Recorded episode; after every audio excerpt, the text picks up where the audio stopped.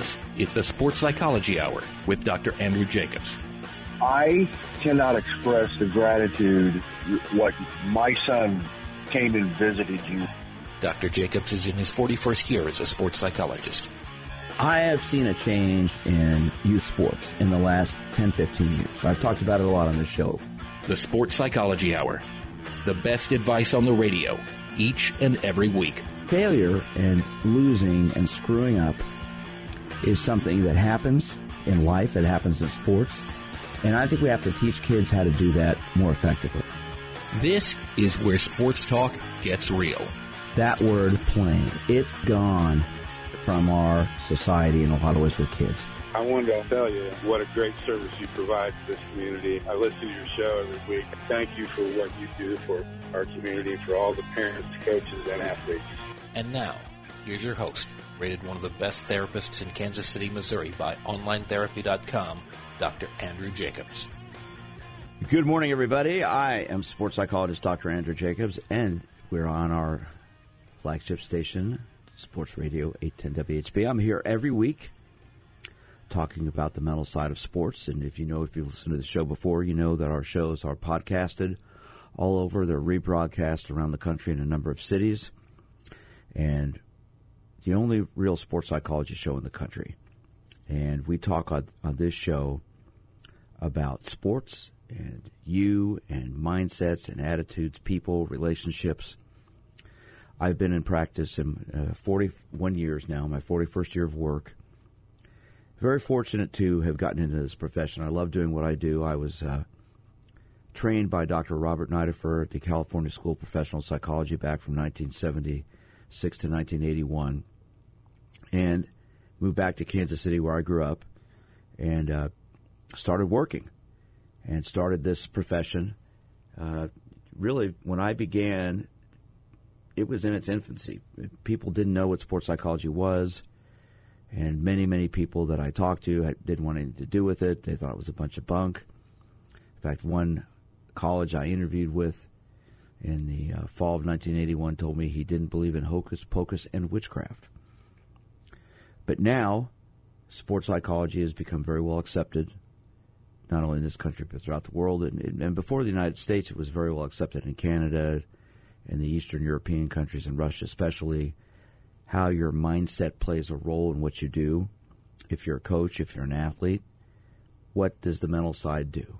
And I always like to say you can have two athletes who are physically the same, but the one with the stronger mind will be the one who'll come out on top. Well, what does it mean to have a stronger mind? It means a lot of things to me. It means being ready to deal with adversity. It means ready to deal with pressure and stress. I talk all the time about preparation, focus, attitude, and confidence as the keys to, success. Well, a little tongue twister there. The, the keys to success. And if you think about it, confidence, self confidence to me is the foundation of all of it. If you take, as I said, two athletes who are physically the same, the one with the stronger mind will come out on top if their confidence is, is there. And great levels of self confidence don't mean that athlete is always succeeding. They're dealing with negativity, they're dealing with stress, they're dealing with pressure, they're dealing with adversity. They have a way of handling that. Throughout my career, I've worked with many, many professional, Olympic, collegiate athletes who've been very, very successful, high school athletes as well, young athletes. And one of the things that so many who have, have made it to the top have told me is they learned to deal with adversity, not getting to play, not getting their chance. You know, our show's been on the air for 30 years. The last 20 years here at Sports Radio 810 WHB, and uh, the last several years we're, we've been podcasted and, as I said, rebroadcast a number of cities around the country. Uh, Nick Lowery, the former Chiefs kicker and Jets kicker, co-hosted the show with me for a while back. Gosh, it's been about 10 years ago. And Nick worked with me the last several years, about 12 years he played. And he was cut 11 times by eight teams before he signed with the Chiefs in 1980. 11 times he was told, no, goodbye, get out of here, we don't want you. And he would go up to every special teams coach and ask them, What can I do to get better? Some of them said, There's nothing, you're not any good. But several of them gave him advice. But he was determined when he was told no, how can I get better? And that's going to be the theme of the show today is what do you do when you don't get to play? What do you do if you don't get in the game? What if you do if you're told no? Recently, I've had several, actually five, high school and mostly college athletes that I'm working with who are dealing with this issue right now. In fact, this past week I had three college soccer players, two female and one male, have this problem. In fact, two of them had transferred from their first school last year, both freshmen last year, now sophomores this year, to a new school. They transferred from the first school they were at because they didn't get to play. They were heavily recruited. One's a goalie, one's a forward. Told you're going to get a lot of time playing. Barely played at all. Got very frustrated. The young man talked, the goalie talked to his coach. The coach said, There's not much you can do. You're not going to play. The young lady talked to her coach, says, Well, they're just better players here. So they both found, school they went through the transfer portal and found other schools to play at. And the exact same thing's happening again. In fact, the young lady was heavily recruited to come to the school she's at now. And she's been very frustrated. She eh, lives back on the East Coast and found me online, and we've been talking. And the young man is also playing on the East Coast, and we've been working on this as well. So I want to get into this today. What do you do if you don't get to play? You're on a team, and you don't feel you're being treated fairly, you're not getting a chance. How do you handle that? This is something so many people have to deal with, but we nobody ever talks about this. I've never heard anybody talk about this. We're going to talk about it today. And so, how do you handle it? What do you do? How do you improve yourself? How do you challenge yourself? In life, we don't always get what we want. Believe me, I can give you stories about that that have happened with me, as, and you can probably do the same. But if you're an athlete and you get to the collegiate level, you're obviously good.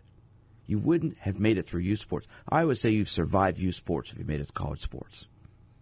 With the way youth sports is today, with the, the pressures and demands and the expectations and the year year round training, the fun has gone out of it for a lot of people because it's become business. When you get to college, you are obviously still good. Now, obviously, there are going to be some players who are better and some that aren't. But if you're told you're going to get to play and you don't get to play, how do you handle that? That's what I want to get into today, and I want to hear from you. If you're an athlete and you're on a team, but you don't get a chance to get in the game, what do you do? How do you handle it? What do you say to the coaches? Do you not say anything? Do you get angry? Do you keep quiet? Do you have your parents get involved? What do you do? This is a problem a lot of kids have, and believe me, a lot of parents are upset about it as well. So if you're a coach, how do you handle the athletes on your team that don't get in the games? What do you say to them? How do you coach them? How do you work with them? If you're an athlete and you have this problem, what do you do? We're going to talk about that in our next segment. And I'd like to get some calls in here. If you are a parent and your son or daughter doesn't get to play, say you're a parent of new sports, what do you do about that? How do you handle that situation? And if you're an athlete and you don't get to get in the game, you don't get to get in the competition, you're down on the end of the bench. You're frustrated. You're irritated. You're angry. How do you handle that emotionally? We're going to talk about the things that I've suggested to people how to work on this, how to get better at it, how to improve. I'd love to hear from you if you're a coach, you're an athlete, you're a parent, because everybody has to deal with this at some point in their playing career when they're not in the game. I'm sports psychologist Dr. Andrew Jacobs. I'm here every week talking about the mental side of sports. This is a topic never really talked about before, but I think it's a good one to get into today. And I'd love to hear from you. I'm sports psychologist Dr. Andrew Jacobs. This is the Sports Psychology Hour. This is the Sports Psychology Hour.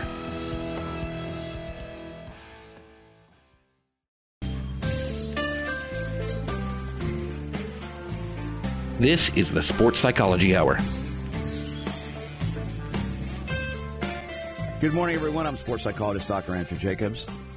I believe that's Peter Frampton. Back in the day when rock and roll was king, right? Back in the uh, 70s and 80s. Anyway, I'm here every week talking about the mental side of sports. And today's topic is this What do you do if you're on a team and you don't get to play? You're a reserve on a team, you barely get in the game. How do you handle that? That's something we've never, actually, I've never done a show on this before, and I was thinking about this week because I've got several athletes I'm working with right now who are, have transferred, two specifically who transferred, college soccer players who transferred from their freshman year to second year to a new school, and they don't get to play. Now, some people say, well, they're just not good enough. Well, they are good enough because they're on a, they're on a college team, and they were told, both were told by coaches, you know, they were heavily interested in having them come to their school through the transfer portal. They get a lot of playing time, and neither has. So, how do you handle this? So, my suggestion to both of them, and in each an individual basis, was this. Well, if you're frustrated, you need to go talk to the coaches. One, the young man was real hesitant to do it. He goes, Doc, he goes, I did that last year and it didn't do me any good. He just told me I wasn't good enough. Right. He told you you weren't good enough, and then and then you asked, you said, "Well, you brought me here you wanted me to come here, and now you're telling me I'm not good enough. He goes, well, we reevaluated you after you got here, and you're not good enough to play, so you're just going to be at the end of the bench. I would have left the school right there, actually, but he stuck it out through the, the semester and transferred after actually after after a second semester and left. The young lady got to play some where she was last year, but then the coach said, you know, we're, we're just going to go in a different direction, so she mutually they mutually agreed for her to leave. She went to another school that wanted her to come.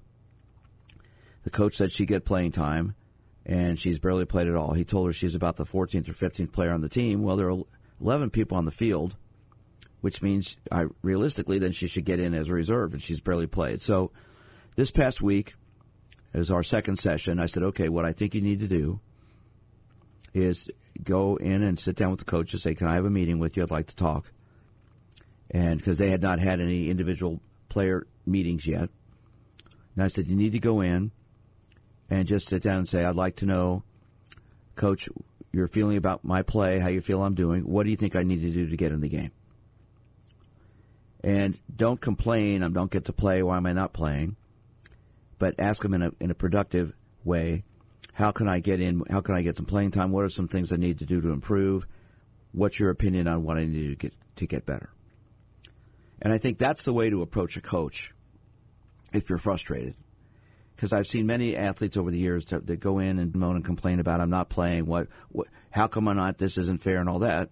Well, if you're a coach, you're you're not going to be too agreeable when they come in and, and sort of attack you. I think the best way to go about this is to ask what you need to do to get better. Can you tell me where I'm at on the team with my skills, with my play? What are the things I need to do to get better?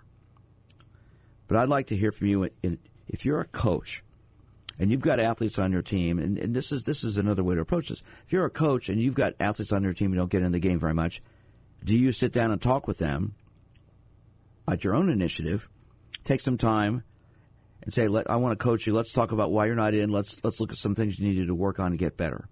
Or do you just basically take time with most of the starters and spend time with them? I'd love to hear from you if you're a coach and get your opinion on this, how you deal with this. I just saw a high school quarterback yesterday. He's a sophomore, very talented young man. I've seen footage of him, very, very good. But he's third on the depth chart. So he's playing on JV. But at his own initiative, he was starting the second half in the JV games.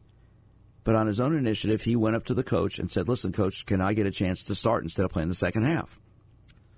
And I said, Well, why'd you do that? He goes, Well, the second half, I'm stuck with the lesser receivers because it's sort of like the third stringers come in. Well, he went in the first half and played last week threw three touchdown passes and was a lot more excited about things because he said, you know, they, I felt like I got a better chance. And the coach came up to him and said, you know what? We're gonna we're gonna rotate you and the other guy now. One will start one half, one the first half, one game. One will start at the next game. I want to give you more of a chance. So because of his assertiveness, going up to the coach, he got more of a chance to play. Now, I know for most athletes, you're scared to talk to a coach. You don't want to talk to a coach. You're afraid of what they're going to say. You think they're going to get upset at you. I think, and I talked earlier about self confidence. If you have self confidence, everybody does. But if you've got a strong enough level of self confidence with yourself, you will be able to go in and talk to that coach and ask, What do I need to do to get better? I'd love to hear from if you're a coach. How do you handle your athletes who don't get in the games? What do you say to them? How do you coach them? How do you help them work through it? If you are an athlete and that happens to you, what do you do? You can sit and sulk and feel sorry for yourself and get down in the dumps. And then, of course, your attitude will affect the fact that you don't get in. Because then, even though maybe you had a chance, when your attitude goes bad, poof, you're in trouble. I always tell athletes coaches look for character. They want to see your ability, your skill sets, but they want to see your character. So, how you deal with adversity will sh- say so much about you. Like I mentioned at the top of the show, Our, my former coach, Nick Lowery, who worked with me for a number of years while I played in the NFL, he was cut 11 times by eight teams. But he was determined I know I can do it. I'm going to keep getting better, working on my skills. And then in 1980, the Chiefs cut Jan Stenerud, who went on to be the first kicker in the Hall of Fame, and kept Nick Lowery instead. It was not a not a very popular decision with the Kansas City Chiefs in 1980. Jan Stenerud was a very popular uh, person in the community, hero of the Super Bowl. The Chiefs won the fourth Super Bowl against the Vikings, and then went on to play four more years with the Packers and the Vikings, and went on into the Hall of Fame. Nick went on to kick for 17 years. Both of them are two of the greatest kickers in football. And but he wasn't afraid to ask, "What do I need to do to get better?" And so that's the issue here. So what do you do? If you don't get it in a game, you're you're stuck on the end of the bench. How do you handle that? It's a frustrating thing. I know that. I've had that happen to me before too. So what do you do about that as an athlete? First is you got to look at yourself. Whenever anyone comes in my office and works with me, or via Zoom or FaceTime, which I do with a lot of clients now, I have them write out several lists about themselves. What are your goals? What are your strengths? Your weaknesses, your fears, your distractions, and the stressors in your life. How? And we put a picture together of what that person's about. And let's say some of your weaknesses are, say, say physical skills in your sport let's say you're not strong enough or you're not fast enough. Well, then what do you do to work on conditioning?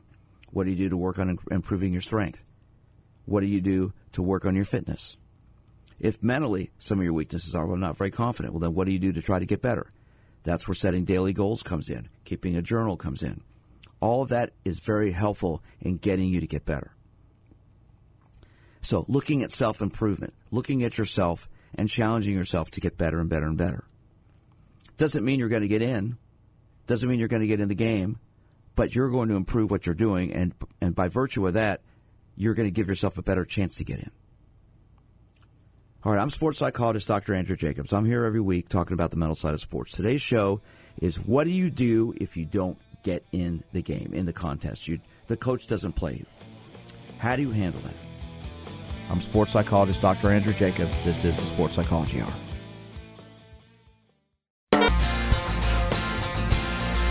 This is the Sports Psychology Hour. Good morning, everyone. I'm sports psychologist Dr. Andrew Jacobs. This is the Sports Psychology Hour here at our flagship station, Sports Radio at 10 WHB. Today's topic is this I've been talking about what do you do if you're an athlete, you don't get to play? You're on a team, you're stuck at the end of the bench, the coach doesn't put you in, you get frustrated, you get angry, you're ticked off you want to quit, you want to leave, you want to stop playing, you want to transfer. What do you do? I started off by sharing what I think that, because I'm working with several athletes who are dealing with this right now. One of the things you got to ask yourself, first of all, what are my goals? Why am I here? What do I want to accomplish? If that's not happening, look in the mirror, first of all, and ask yourself, what am I not doing to get better? What are the things I need to do to improve on? Am I not passing the ball well? Am I not throwing the ball well? Am I not shooting the ball well? Whatever it might be. What are the things people ahead of me are doing that put them there that I'm not doing? How can I improve on these things? And then after you look at yourself, decide what you need to work on, and then ask the coach for a meeting and sit down with the coach and say, I'd like to know your opinion of my play, how you feel I'm, where you feel I'm at, how you feel I'm doing. What do I need to do to get better? Coach, what are some of the things I need to do to improve on to get in the game, to get in the contest? And if that doesn't work, then that's where you have to sit down and ask yourself, well, do I want to stay here? What am I going to do long term? Or do I keep working and working and working, and will it work out for me?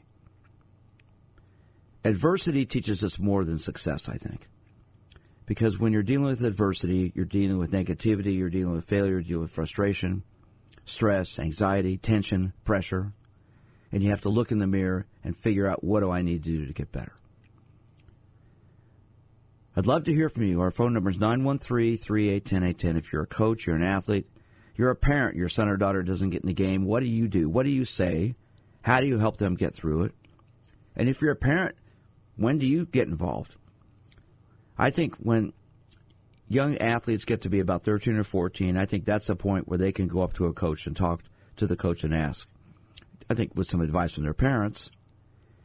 Younger than that, I think parents should do it because I don't think kids are mature enough at that point. I mean, they can certainly go ask a coach, but I think parents can also get involved as well. I'd suggest a meeting with the parent and the athlete with the coach, younger than 13 or 14. Sit down and say, look, my daughter's frustrated. She hasn't been in any games. She barely gets to play. We'd like to know what you need to do to get better. What are your opinions of her play? How can you help her out? Blake, my producer, Blake Schneiders, does a great job of this show. And you played sports your whole life. You went to Austin Peay, played football.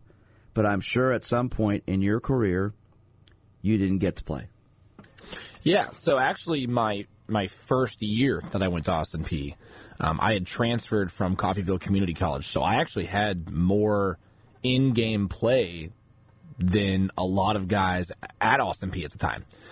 So when I got there, um, I I played wide receiver. But let me let me okay, hold on. Let's back it up. Why did you go there? Why did you transfer there? So funny story. Originally, I'll make it quick. Uh, basically, originally after I graduated from from Coffeyville, I didn't have. Basically, my coach did not help at all with recruiting, so it was pretty much all on me. So uh, I originally was actually um, I, I took about six months off while I was still training at home to figure out if I wanted to continue to play college ball, or if I wanted to just go to college and actually, I applied for a student assistant uh, coaching position at the University of Missouri. Didn't hear from him, didn't hear from him, didn't hear from him, didn't hear from him. Well, this whole time, I'm actually talking to a coach named Coach Broccoli down at Austin Peay. Um, he actually has a cool, uh, uh, a cool story about being the most uh, badass coach in football, former military guy. But he recruited me down to Austin Peay. So I've been talking to him this whole time. Eventually, I said, "Hey, I haven't heard anything from Mizzou. I want to come play. Do you guys have any any spots open?" He's like, um, "We don't. We, we're not. We don't have any more scholarships. But if you come on down, you're going to be a preferred walk on. We can't cut you. That's the best I can do for you." I said, "Perfect." Now I already had a friend that had been down there for the past six months as well, the previous semester. So I knew somebody down there on the team. Weirdly enough, uh, my best friend Ryan Sinkler. So that's how I got down there. Well, the day I decided to go to Austin Peay, the very next day, Mizzou called me back and told me they wanted me to come there and be a student assistant coach. And I said, sorry, I already decided to go play. So you went to Austin Peay, and what happened? You redshirted your first year? So I got there and competed for a job the first, the first, right when I got there. And my coach, at the end of training, basically, right before the season starts, I'm thinking, okay, you know, it's I, I've done really well. I think there's maybe only one other player that I think is potentially better than me, and my coach brings me into the office because we're doing like you know, um, basically training camp evaluations, and pretty much tells me I haven't done enough to make the squad. So I have a choice. I can either just not play you know, he's like, you're, you're probably not going to play much, but you can, you know, still suit up. And I said, screw that. I'm going to take a red shirt. Why would I waste a year? I have a red shirt to give. I'm not going to waste it just sitting on the bench. And I asked him, I said, because I was pretty, I was pretty baffled by the fact that I wasn't. Be, I was like, what are we talking about here? He gave me some bogus reason and said, well, your uh, your your weightlifting, um, your bench your bench max basically isn't where we want it to be. It's not strong enough to play ball. I said, what does bench max have to do with speed, route running, and catching the ball? Because we had some really strong wide receivers, but they were slower. I said, this doesn't make any sense. I've caught the ball. I've ran all the routes. I'm faster than most of these guys. If there's only one person that I believe that was faster than me at the time. So I, I was baffled, and he gave me this very bad excuse. I feel like I've gone above and beyond and proved myself. Why, why am I not getting to play? So instead of sulking, instead of transferring, instead of not doing anything about it and just kind of throwing in the towel, I worked my butt off on the practice squad. Every single week, I made sure I was the player of the week for the practice squad. You could not outwork me. I played the most plays because they had to use as many guys as they could because they didn't have a full squad. So I played running back, I played receiver, I played quarterback. I said, I'm going to play every position and So- work my butt off. So what happened in the end then? All of those coaches got fired the very next, uh, as soon as the season because they went they went um, 0 and 12, 0 and 11, I believe. So kind of serves them right. Okay, so And then the next, next the, year? then the next uh, coach, Coach Healy, who actually um, went on to coach at uh, the Chanticleers, um, he came in, and immediately they liked me. Immediately, just from my work ethic, so just from how you, much you I put started in. playing then your next year. Exactly. So so the, the the long and short of this story is that even though you felt like you should have been playing, you didn't get to. So you looked in the mirror and decided, all right, I'm going to work as hard as I can and prove myself, prove to myself that I can get better. Exactly. And that paid off for you in the long run. Well, also, also continuously, I was in the coach's ears, like just Asking hey, questions, asking letting him questions, know what was going on. sh- tell you know, I, I had coaches come up to me mid practice and say, "I see you out here sweating, working your butt off, buddy. Don't think it goes unnoticed because it, it's not." Okay. Okay. So the lesson here for, from you, Blake, i- is that you worked as hard as you could when you were told you're not good enough, even though you were told what you consider to be a bogus reason why you weren't playing. You said, okay, I'm going to look in the mirror, I'm going to challenge myself. And that's the essence of what I'm getting at here. Because this happens to all of us at some point. We're told you can't, you won't, you're not good enough, whatever in life, this is part of life. We're told something from somebody that we may not agree with. And if you're on a sports team, you want to play. And if you don't get to play, you can either sulk, feel sorry for yourself, get angry, leave, quit, give up, or look in the mirror and say, you know what? I'm going to challenge myself to get better. And that's what you did. I'd love to hear from you if you're a coach. How do you deal with athletes at the end of the bench? The athletes who don't get to play. What do you say to them? How do you help them? I'm sports psychologist Dr. Andrew Jacobs. This is the Sports Psychology Hour. This is the Sports Psychology Hour.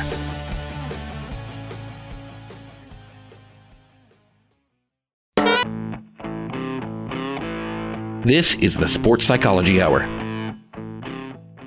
Good morning, everyone. I'm sports psychologist Dr. Andrew Jacobs. This is the Sports Psychology Hour from our flagship station, Sports Radio 810 WHB in Kansas City. I'm here every week as we talk about the mental side of sports. As I've mentioned, our show is rebroadcast throughout the country on a number of stations and podcasted everywhere. You can always listen to the podcast. Just go to my website, winnersunlimited.com, or any of the major podcast areas. Um, today's topic has been this what do you do if you don't get to play?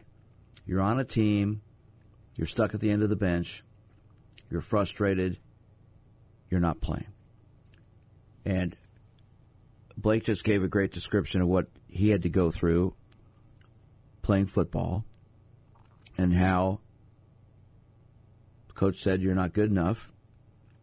So he said, "Okay, I'm going to make myself good enough." Essentially, that's what he did. Right, Blake? That's basically what you did. One hundred percent. You challenged yourself. All right, instead of feeling sorry for yourself, getting down in the dumps, which is your personality, you said, "Okay, let's see what I can do." So I think if we look at this situation, and you know, pretty much most of us have had a scenario like this when we've been on a team where you're a reserve, you're you're maybe the last person on the bench, but you're on the team. You are on the team. And then you've got to say, well, what do I have to do to move up the ladder? What do I have to do to get better? And that's where the whole self confidence issue comes in. I mentioned at the top of the show the importance of self confidence. What is that? The ability to believe in yourself, your skills, your abilities, your talents. Obviously, there are always going to be people who are going to be better than you at some point. You know, you may play for a while, eventually may get older, some people will get better than you, whatever. It happens to all of us. But the key thing I think with, with when you don't get to play is to ask yourself, how can I improve? How can I get better? What do I have to do to look at to look at look in the mirror and challenge myself? But that's also, I think, where talking to coaches, asking questions in a positive, constructive way is important. Instead of complaining, moaning, and groaning, what are the things you can do to improve on? You know, I mentioned my former co-host Nick Lowery, who kicked for 17 years in the NFL. I think maybe the, the best example there is. He was cut 11 times by eight teams, told you weren't good enough, you're not good enough. But instead of, well, I didn't know him at the time. I'm sure he got upset and he was ticked off about things. But he kept challenging himself. How can I work harder? How can I get better? And we hear these stories so much in sports about how so many people make it to the top, but they weren't there initially. They were down at the bottom, but they worked hard, they got better. You know, there's an outfielder in the major leagues, Jarrod Dyson, who was a late round draft pick with the Kansas City Royals. I met Dice when I was the Royals team psychologist back in 2008, 2012, and in that time period, I got to know him. Really neat kid, young man. He's still playing. He's with the Toronto Blue Jays now, I believe. He's been st- stayed around Major League Baseball all these years. Played for several teams. Came back for a second stint with the Royals this year. A late round draft pick, but nonetheless, he he coined the phrase "what that's what speed do." I remember when he said that because he was so fast. So he took advantage of his physical abilities and worked to get better.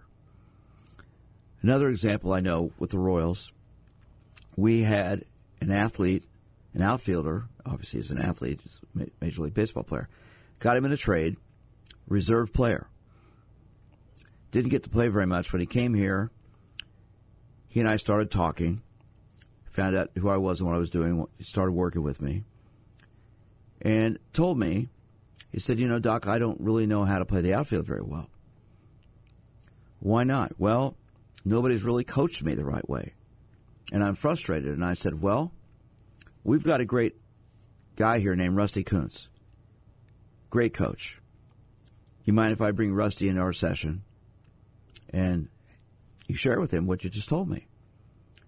He said, "Sure, sure, I'd, I'd, I'd be glad to. I've heard good things about." it. So went out and got Rusty.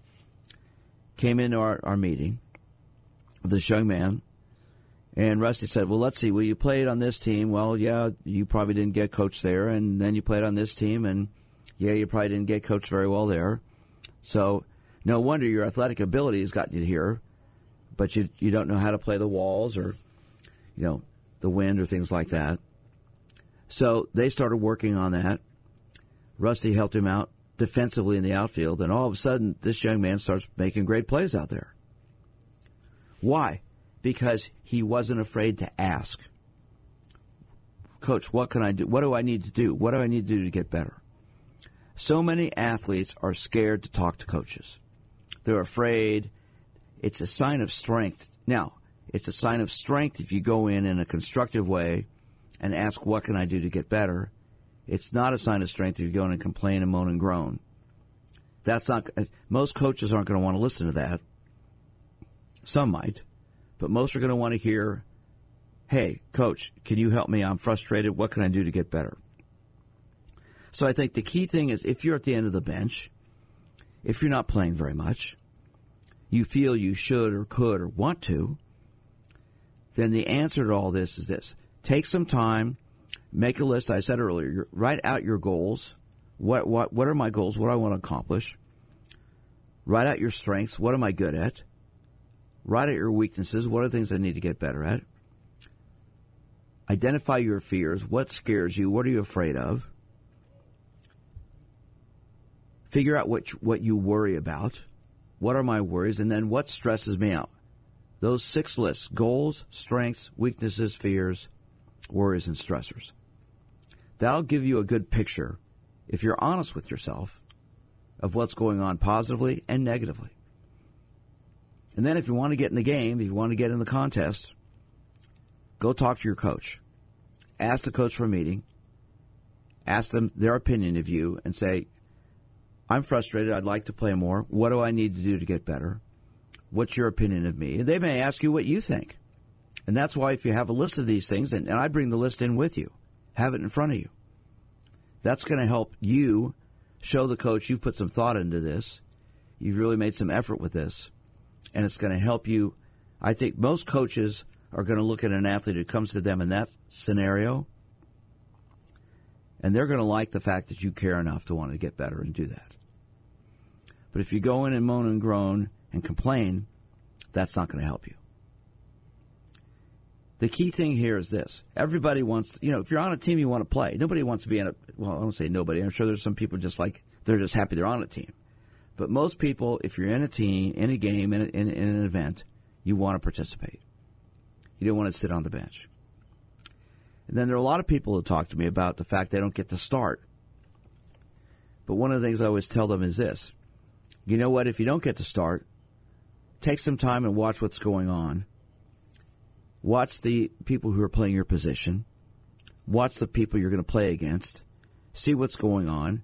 Do some psychological evaluation of what's happening before you're in there. So then when you get in the game, you're going to be better prepared because you're going to have a better picture of what's going on. Sometimes it's better not to start because you'll get a better idea of how to play the opponent you're playing against, how to react, how to respond to them. You know, I always like to say, as I said earlier, when you have two athletes who are physically the same, the one with the stronger mind will come out on top. Having a stronger mind means a lot of things. It means taking the time to be prepared. If you sit on the bench, don't go into a game being frustrated. Be ready in case they're at the coach asks you to come in. Have that mindset about what do I have to do to be ready. Obviously, if you start, you have a different mindset. But if you're not starting, or you don't get to play that much, have that preparation ready. Have your focus down. What are my what what am I doing today? What's my goal for today? What could get in the way of me not having the right focus, the right concentration? Then from an attitude perspective, I always talk about a positive, realistic attitude. If you go in there with a negative attitude, that's going to carry over into when you play. If you're sitting on the bench, ticked off and upset you're not in the game, you won't be happy. And that's going to carry over into the game. And then that takes us to confidence, the foundation of all of it. The ability to believe in yourself, your skills, your talents, and what you can do. If you are a confident person, you will take the time to constantly reevaluate yourself, constantly take the time to ask yourself, how can I improve?